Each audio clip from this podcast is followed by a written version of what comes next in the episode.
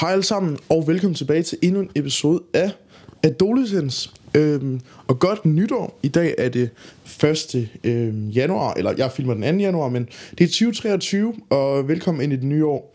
Jeg tænker, noget alle folk altid gør, det er jo, at de starter deres år med et nytårsforsæt, og så tænker jeg, hmm, Victor, hvordan, hvordan kan vi hjælpe de folk, der gerne vil noget i 2023, men måske lidt de mangler hjælp. Og så, øhm, udover det, fik jeg sindssygt god respons på min episode omkring øh, overspringshandlinger, hvor jeg tog udgangspunkt i bogen Eat That Frog. Øhm, og så tænker jeg, hvordan kan vi blande de her to ting, så I kan få et fantastisk 2023, hvor I når jeres mål, og øh, jeg kan give lidt af min viden ud fra de bøger, jeg læser. For jeg elsker at læse bøger. Så jeg kom op med ideen, hvor de første fire uger i 2023, altså de første, første måned cirka, der vil jeg finde fire gode bøger, jeg godt kunne lide, og så vil jeg ligesom komme med et slags referat, eller hvad jeg ligesom har lært af bøgerne, og hvad jeg synes, du skal tage med fra bøgerne. Så kan du enten vælge at læse bogen i dybden, og det håber du gør, fordi jeg kan selvfølgelig ikke komme ind på mellem 2 og 300 sider på en 20 podcast, men alligevel så kan jeg måske give dig en idé om, hvad, hvad bøgerne ligesom handler om, om de er noget for dig. Så ja, bøgerne er Rich Dad Poor Dad af Robert T. Kiyosaki, tror jeg det udtales, og How to Win Friends and Influence People af, af Dale øhm, Carnegie, så Essentialism af Greg McNewn, og uh, Atomic Habits af James Clear.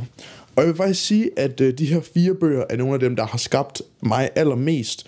Uh, jeg har sådan et uh, program, der hedder Notion, hvor jeg også har skrevet alle bøger, jeg har læst, og der uh, har de fået mellem 4 og 5 stjerner, for jeg synes, de er virkelig gode og en, har en masse gode ting. Udover det, så har jeg jo selvfølgelig lige tænkt mig lidt om, at der er en bog omkring øh, økonomi, som er Rich Dad Poor Dad. Så er der en, en bog omkring, man sige, øh, social samvær med andre mennesker. Øh, hvordan man ligesom sådan snakker til folk rent psykologisk, som så er How to Win Friends and Influence People. En bog omkring vaner, som er Atomic Habits. Vaner er jo det, der producerer den, du er som person. Og så til sidst er der Essentialism, og jeg vidste ikke lige helt, hvor jeg skulle placere den. Fordi Essentialism er lidt en bog, der er lidt overalt, men den snakker om de vigtige ting i livet, øhm, som vi også vil komme ind på. Så den, den er lidt overordnet, men faktisk så kan man bruge mange af principperne fra Essentialism og toeren Effortless til ligesom at, øhm, at stige sig, eller sådan styre sig ind på de andre tre bøger og deres principper. Så det er sådan en god overordnet bog, jeg synes, øh, man skal læse, når man begynder at få travlt. Så ja, i dag der tager vi udgangspunkt i bogen Rich Dad Poor Dad, øhm, som er bogen, jeg sidder med her i hånden til jer, der ser med på YouTube. Øh, jeg kom til på Amazon og købe den lille version, som er Altså, den er mindre end min hånd. Det ligner sådan en af de der, nærmest de der håndbibler. Øhm, man kan få sådan en koran og bibelen i sådan nogle små udgaver, som man kan have med over alt. Og det ligner lidt sådan en version. Øhm, og da jeg fik den, så overvejede at sende den tilbage, og det prøvede jeg også på Amazon. Så skrev jeg gerne med penge igen, så fik jeg pengene igen, men behøvede ikke sende den tilbage. Og så tænker jeg, der er ikke nogen, der siger nej til en gratis bog. Så jeg har læst sådan en lille sød version, så øh, hvis I køber den, så øh, sørg lige for at få en øh, ordentlig udgave. Men ja, Rich Dad Poor Dad er skrevet af Robert T. Kiyosaki, øh, og han har senere skrevet en masse bøger omkring privatøkonomi, øh, økonomi, og dem har jeg ikke læst, men jeg har læst mig lidt frem til, at mange af dem er sådan lidt bare, han, han mælker lidt sit projekt her. Så ja, men, men det, det hele bogen tager udgangspunkt i, det er ligesom, at øh, Robert her, eller ja, vi kalder ham Robert, han havde øh, to forældre. Han havde sin biologiske far, og så havde han ligesom hans øh, anden far, og hans biologiske far var en fattig mand, som havde en høj uddannelse, øh, men kæmpede økonomisk, sådan man sige. Øh, selvom han arbejdede hårdt hver dag og gik meget op i det her med, du skal have en god uddannelse, du skal, du skal komme op i systemet, hvor hans, man kan sige, hans papfar, øh, eller nej, faktisk hans fars til hans barndomsven, undskyld. Øh, det var ligesom den rige far, han var droppet ud af college, og havde startet sin egen, øh, sådan der, man kan sige, hans egen butik, og så ligesom havde arbejdet sig op som, øh, ja, ligesom arbejdet sig op som selvstændig, og så senere begyndte at investere i ejendomme, og investere i aktier og så videre, og på den måde ligesom havde genereret en masse passiv indkomst. Øh, så ja, og det, det bruger Robert så bogen til ligesom sådan, at han har sin rige far og sin fattige far, og hvordan de så gør tingene forskelligt, og hvad han man ligesom kan lære af de forskellige forældre. Øhm, så ja, hele bogen det er ligesom sådan man kan sige, den traditionelle rådgivning, som de fleste skoler og økonomiske rådgiver giver, kontra, det er jo ligesom, at man skal arbejde hårdt for en god uddannelse, spare en masse penge, øh, men det er ligesom ikke det, der er nok til, hvis du gerne vil være rig. Hvis du gerne bare vil overleve dit liv, så kan du gøre det på den måde, men hvis du gerne vil gå hen og blive altså, økonomisk rig, eller altså økonomisk fri, eller økonomisk, øh, hvad kan man sige, øh, hvad hedder sådan noget, uafhængig, så kræver det, at man investerer klogt og ligesom sådan opbygger et økonomisk grundlag for den person, man er, og det liv, man gerne vil leve. Og det tager ligesom udgangspunkt i, og der er ligesom nogle forskellige ting, man kan arbejde med. Øhm, og jeg har skrevet ni ting ned, som jeg synes er, er ligesom vigtige fra bogen, og er noget, at de fleste mennesker kan lære af. Så den første, han snakker om, det er, at der er forskel på det, der hedder earned income og passive income. Earned income, det er noget, du skal ud og tjene fysisk. Og det kan du gøre på flere måder. For eksempel, hvis du nu siger, at du arbejder i Føtex, øh, apropos mig selv, og er timelønnet, så er det earned income. Du siger, du får en time af mit liv, og du giver mig 135 kroner i timen, eller hvad man du skal få. Det er earned income. Men earned income kan også være som iværksætter eller som selvstændig. Når du sælger en bog, så giver du A, de giver B. Altså sådan, det er ligesom en, en forveksling, eller ikke en, en handel mellem to mennesker. Og problemet med earned income, det er, at du er fanget i, at du enten ikke, altså enten så er dit lager ikke stort nok, altså der er jo et vis cap for, hvornår du kan sælge nok produkter. Øhm, og det er måske allerede der, hvis du kan sælge så mange produkter, at du ikke kan sælge flere, så er det nok et problem. Men det er sådan hele mindsetet omkring det. Og hvis man kigger på at være timelønnet, så er det i hvert fald meget limited. Du har 24 timer i løbet af en dag. Hvis du siger, du udnytter alt og aldrig sover, så har du altså et vis cap på, hvor meget du kan tjene, lige meget hvor god din timeløn nærmest er. Og så kommer der så ind på det, der hedder passive income. Og passive income, det er penge, der arbejder for dig. Så i stedet for, at du arbejder for penge, så arbejder pengene for dig. Og det kan du gøre igennem flere ting ved ligesom at købe det, der hedder aktiver. Sådan, ja, det går så videre til næste pointe, som så er ligesom den her, hvor vigtigt det er at få de her øhm, aktiver i din forretning. Øhm, og et aktiv, det er egentlig noget, du lægger penge ind i, som så tjener dig penge. Der findes det, der hedder aktiver, og det, der hedder passiver. Hvis du nu siger en bog, okay, det er faktisk ikke så godt eksempel. Jeg køber en lampe. Den er jo en passiv, fordi lampen koster mig penge, Øh, den tjener mig aldrig nogen penge igen, selvfølgelig medmindre den stiger i værdi, men det kan man ikke regne med. Så skulle, så skulle ligesom købe den for, med øje, for at jeg skal sælge den senere for flere penge, så skal det være et mærkevare. Men vi siger, at jeg køber en helt normal lampe. Den, det, det hedder en passiv, for den tjener mig aldrig flere penge, efter jeg har købt den. Øhm, og det er egentlig bare det, der hedder en udgift. Så kan vi sige, at jeg køber et aktiv. Et aktiv, det kan for eksempel være, at jeg køber en aktie, øhm, Novo Nordisk for eksempel. Den giver, så giver jeg måske 500 kroner for en Novo Nordisk aktie, jeg ved ikke, hvad de koster. Øhm, og så står aktien egentlig bare og altså arbejder, så arbejder de 500 kroner så for dig, eller de arbejder så i Novo Nordisk, og så håber vi på, at de laver en god vaccine, og den så tjener penge. Men, men her, der, den tjener der ligesom penge. Et andet aktiv kan jo for eksempel være, at du køber en lejlighed og lejer den ud. Øhm, så lejer du den ud, tjener penge på den hver måned, øhm, fordi du ligesom har nogle udlejere, eller du har nogle indlejere, jeg ved faktisk ikke, hvad det hedder sådan nogle, der, der bor i din lejlighed. Øhm, det er det, man vil kalde et aktiv.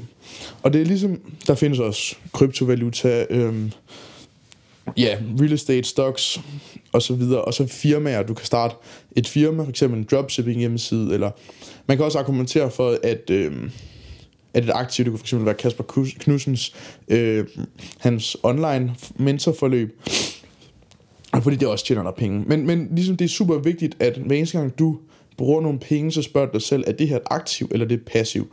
Øh, normale passiv, det er for eksempel øh, drinks i byen, det tjener du aldrig penge ind på igen, og så videre. Øhm, og det der så er så smart, det, skal lige, det er, at når du så begynder at få øh, en masse aktiver, du har ligesom øh, de her fire, øh, du har din ind, dine indtægter, din, øh, dine udgifter, og så har du din, øh, dine assets, og så har du det, der hedder liabilities. Og liabilities, det er sådan, det er dine passiver. Det er noget, der koster dig penge hver måned. For eksempel, hvis du siger, at du har et hus, dit eget hus, det er jo, er der så nogen, der vil argumentere for, at, øh, at aktiv, fordi det, du tjener penge på, når det stiger osv., men der er blevet lavet noget matematik på, at det koster dig altså flere penge at bo i et hus, også selvom du har med øje at sælge det for yderligere. Men, men en, for eksempel en liability, det kunne være, altså et passiv, det kunne være et hus. Du skal øh, hele tiden bruge penge på, ja, hvad kan man sige, at re- renovere ting, eller når du køber en bil, så bruger du også bare penge på benzin og, og så videre. Men det du så skal gøre for at du kommer du kommer videre i livet, det er, at lige nu, der har du din indtægt, og din indtægt skal helst være højere end din udgift. Og det, sådan, det ved vi alle sammen, at hvis din udgifter er højere end indtægter, så kommer, du, så kommer du til at skylde nogle penge og kommer i gæld. Det du så skal gøre, det er, når din indkomst er større end din udgift, udgifter, så skal du så bruge de yderligere penge til at købe aktiver. Og det kan være aktier eller så videre, som jeg lige har snakket om. Og når du så, så handler det om at gro den her aktiv øh, portefølje af forskellige aktiver til det punkt, hvor dine aktiver så også kommer ind som indkomst, og hjælper med ligesom at blive større end dine udgifter. Og den dag, at dine aktiver er større end dine udgifter, er du faktisk økonomisk afhængig, fordi de penge, du tjener på dine penge, er større end de penge, du skal bruge på at leve. Og det er sådan, det er sådan lidt mærkeligt at få hovedet rundt om det der. Øhm, og det læser han, skriver han for eksempel om, jeg har lige slået op på en side, hvor der står Why the rich get richer and why the middle class struggles osv., hvor han ligesom forklarer størrelsen af henholdsvis indkomst, udgift, aktiv og passiv. Ja. Øhm, lille note til mig selv tidligere, øh, bare så lige høre. Det jeg sagde med lampen, det var faktisk forkert. En lampe er mere en udgift end et passiv, fordi den koster mig ikke så meget penge, så man skal argumentere for, at det er et passiv, fordi jeg bruger strøm i den. Men sådan, øh, passiv er måske lidt større end bare lige en lampe. Øh, bare så hvis I sidder og hører med det, håber jeg. Jeg håber, I går ud og siger noget andet. Så ja, det var øh, noget af det. Nu går vi, jeg skal lige til min computer. Sådan der. Så øh, kommer han også ind på, øh, hvor vigtigt det er at, øh, at ligesom, øh, gemme dine penge og investere. Fordi man får ofte at vide, at det du skal gøre, det er, at du bare skal øh, spare en masse penge op, og så skal du vente til du ligesom øh, bliver pensioneret, og så kan du bruge pengene.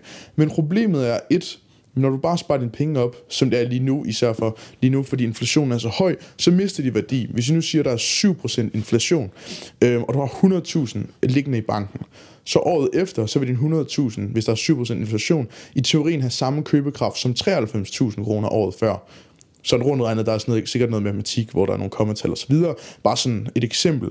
Udover det, så koster det også penge at have penge i banken, hvis du har over 100.000, tror jeg, alt efter bank. Så det hvor vigtigt det er at investere dine penge. Du kan aldrig, du kan ikke, øh, hvad kan man sige, du kan ikke spare dig rig, men du kan investere dig rig. Øh, sådan en som, hvad kan man sige, Warren Buffett er jo blevet millionær, milliardær faktisk på at, øh, på at investere. Så øhm, kommer han kort ind på, øhm, det hedder det, øhm, det, sådan det farlige ved at gældsætte sig selv, altså, eller øh, ligesom, hvad kan man sige, at låne penge. Øhm, og den, den er sådan lidt splittet, fordi det er klart, at du skal helst ikke låne så mange penge, at du skylder en masse penge væk til kreditorer osv. Men han snakker jo også om, at der kan være fordele ved at låne penge for at købe aktiver. Så hvis du nu siger, at du låner øh, 100.000 kroner, nu er det bare små øh, nogle tal, der man kan forholde sig til, for at lege en lejlighed, som tjener dig 5.000 kroner om måneden, og vi siger, at det er bare sådan for det regnet ud, så kan du regne ud, at på 20 måneder, så har du faktisk betalt dit lån af, og efter de 20 måneder er gået, tjener du 5.000 hver måned. Selvfølgelig tager det ikke 20 måneder, det tager ofte flere år, men sådan, bare sådan rundt regnet. Men hvis du siger, at du låner penge bare for at låne penge, fordi du gerne vil købe noget, hvis du låner penge for f.eks. at købe udgifter eller for at købe passiver, så gælder det om at komme af med den gæld hurtigst muligt. Øhm, og det gør han, snakker han om to grunde. Et, fordi at ja, det koster dig penge, men to også, fordi det kan have en psykologisk effekt på dig, øh, i forhold til, at hvis, at hvis du skylder en masse penge væk, kan det være meget mentalt hårdt, øh, og ligesom sådan, man føler ikke, man rigtig man kan se en vej ud. Øhm, han kommer også ind på principperne omkring, øh, hvad kan man sige, hvor vigtigt det, der hedder compound interest er, som er renters rentereffekten. Øhm, og det er lidt svært at vise uden en graf, men hvis nogen af jer nogensinde har set det, så er der det, der hedder renters rentereffekt, som er øh, eksponentiel øh, vækst, og det er, at hvis du nu siger, at du har, du tjener 2%, 10% årligt, du lægger 100 kroner ind, så efter et år, så har du 110 kroner. Men året efter det, så fortjener du så 10% af de 110 kroner, så du har så 121 kroner, så du har altså tjent 1 krone mere om året, end du gjorde året før. Og så året efter der, der får du så 12 kroner, og så året efter der vil du så cirka få 14 kroner, altså i renter, hvis det er 10 procent. Og så hvis du nu går 30 år frem, så kan jeg ikke lige regne det i hovedet, men så får du lige pludselig måske 3.000 kroner om året øh, ekstra på grund af de, kan man sige, på grund af de 1, 1 krone der eller på grund af de 10%. Så det er mega svært at vise, hvis man ikke har en graf. Så søg lige på øh, Compound Interest øh, Calculator, hvis I sidder med skærmen klar. Fordi det er sådan lidt nemmere, end at sidde og forklare det. Øh, men han forklarer ligesom, at den her måde, det er, at det ikke er en get rich quick scheme, øh, og det handler det ikke om. Det her, det handler om, hvordan man får sådan der generational wealth, hvordan du skal sørge for, at de næste mange årtier øh, og din familie fremover vil blive ved med at være rige, og det gør de, hvis du ligesom lægger fundamentet for dem. Så det er også derfor, at jeg tror, at den her bog går lidt kontra til mange af de der, hvor det er sådan, jeg skal have en million om måneden inden øh, om to år. Og det er også sindssygt godt at have de her, øh, hvad kan man sige, høje mål. Jeg har også det samme. Jeg har ikke lyst til først at være millionær, når jeg er 30, øh, som jeg vil være det før, men, men det handler ligesom om at lægge grundlaget for, din måde at købe på, indtil du ligesom når til det punkt, hvor du er millionær. Fordi hvis du nu siger, at du, har, du bruger penge på rigtig mange udgifter, og rigtig mange passiver, når du tjener 100.000 om måneden. Når du så tjener 500.000 om måneden, så har du, så køber du, kommer du til at opleve, det her livsstilsinflation, og det betyder, at du stadigvæk bruger lige så mange procenter på øh, hvad kan man sige, flasker i byen, eller biler osv. Så, videre. så det handler ligesom også om at lægge et grundlag for at bruge dine penge ordentligt. Øh, og det er også noget, det bogen kommer rigtig meget ind på. Så er der så også the importance of øh, diversitet. Det kan jeg så ikke lige sige, men hvor vigtig diversitet i din investeringsportefølje er.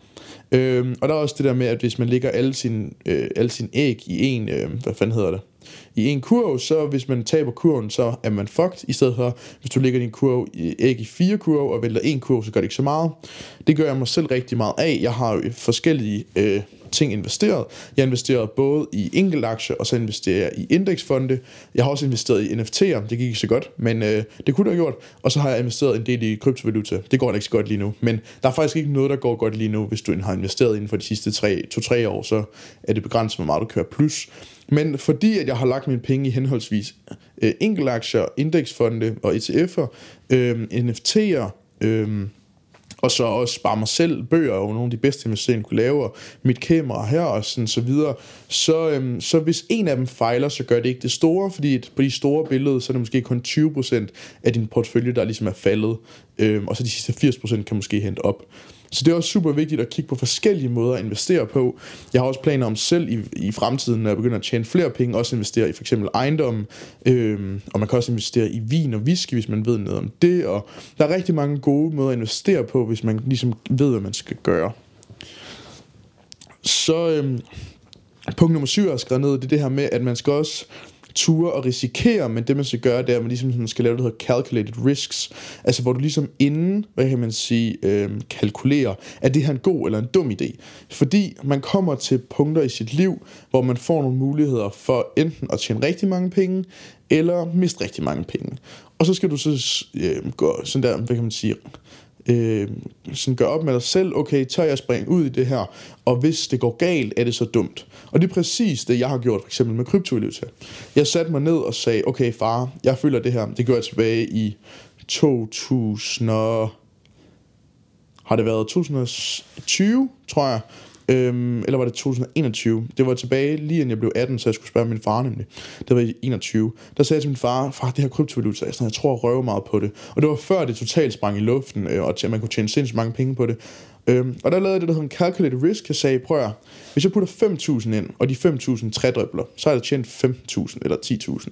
Øhm, men hvis jeg mister min 5.000, så kommer jeg til at være sådan, okay, nederen, jeg har mistet 5.000, men prøv at tænke på, hvad det kunne blive til mig. Og det er jo en calculated risk, øh, og det er sindssygt vigtigt at lave dem, når man er under 25 eller 30, fordi som rigtig mange snakker om, du kan fejle så mange gange, og det kan være ligegyldigt. Hvis jeg mister 5.000 nu, det er jo sygt 5.000 kroner, men hvis nu siger, det kunne være blevet til 20 eller 50.000, så er sådan, okay, Altså mere for at sige, at senere i dit liv, så er 5.000 kroner fandme ikke særlig mange penge i forhold til de muligheder, det kunne have givet.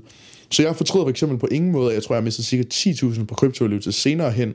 Øhm, og jeg er stadigvæk sådan meget bullish. Jeg tror stadigvæk, det er fremtiden inden for det måske 5-10 år, ellers så skal der nok komme en bølge mere, hvor det kommer til at gå godt.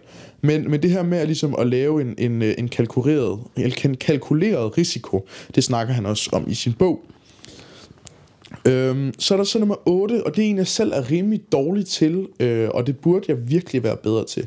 Men han snakker virkelig meget omkring det her med, hvor vigtigt det er at planlægge din øh, økonomi, Øhm, for eksempel lægge et budget for, hvor mange penge skal du bruge for, for de forskellige ting, og hvor mange penge skal du bruge på dit og dat, og hvor mange penge tjener du, og ligesom få et billede af, hvem, hvor meget, altså, hvor dine penge bliver af. Fordi jeg har selv gjort det tidligere, at jeg havde for eksempel regler om, at jeg skulle have 20% af de penge, dem de skulle minimum investeres i, øh, Nordnets månedsopsparing hver måned og så videre, men eftersom jeg har sagt op i Føtex og er blevet selvstændig, så er det sådan lidt noget andet, fordi min øh, indkomstkilder er lidt, er lidt random jo. Men det jeg har selv gjort, det der med 20% af min indtægt, den ryger i øh, Nordnets invest, øh, hvad hedder det, ind, i månedsopsparing eller mere, øh, fordi at jo flere penge du har investeret nu som ung, jo bedre er det, når du bliver ældre. Men det jeg vil sige et rigtig godt råd, det er, kig, hvad du bruger dine penge på. Du behøver ikke lægge et budget, men i det mindste ved, hvad du, ved, hvad du bruger dine penge på. Jeg ved, Danske Bank har i deres egen app, at man ligesom kan se, okay, jeg har brugt så mange penge på mad og så videre, men også er der også en app, der hedder Spir, tror jeg den hedder. Øh, S-P-I-I-R. Spir med dobbelt i, ja, det er sådan en grøn fætter.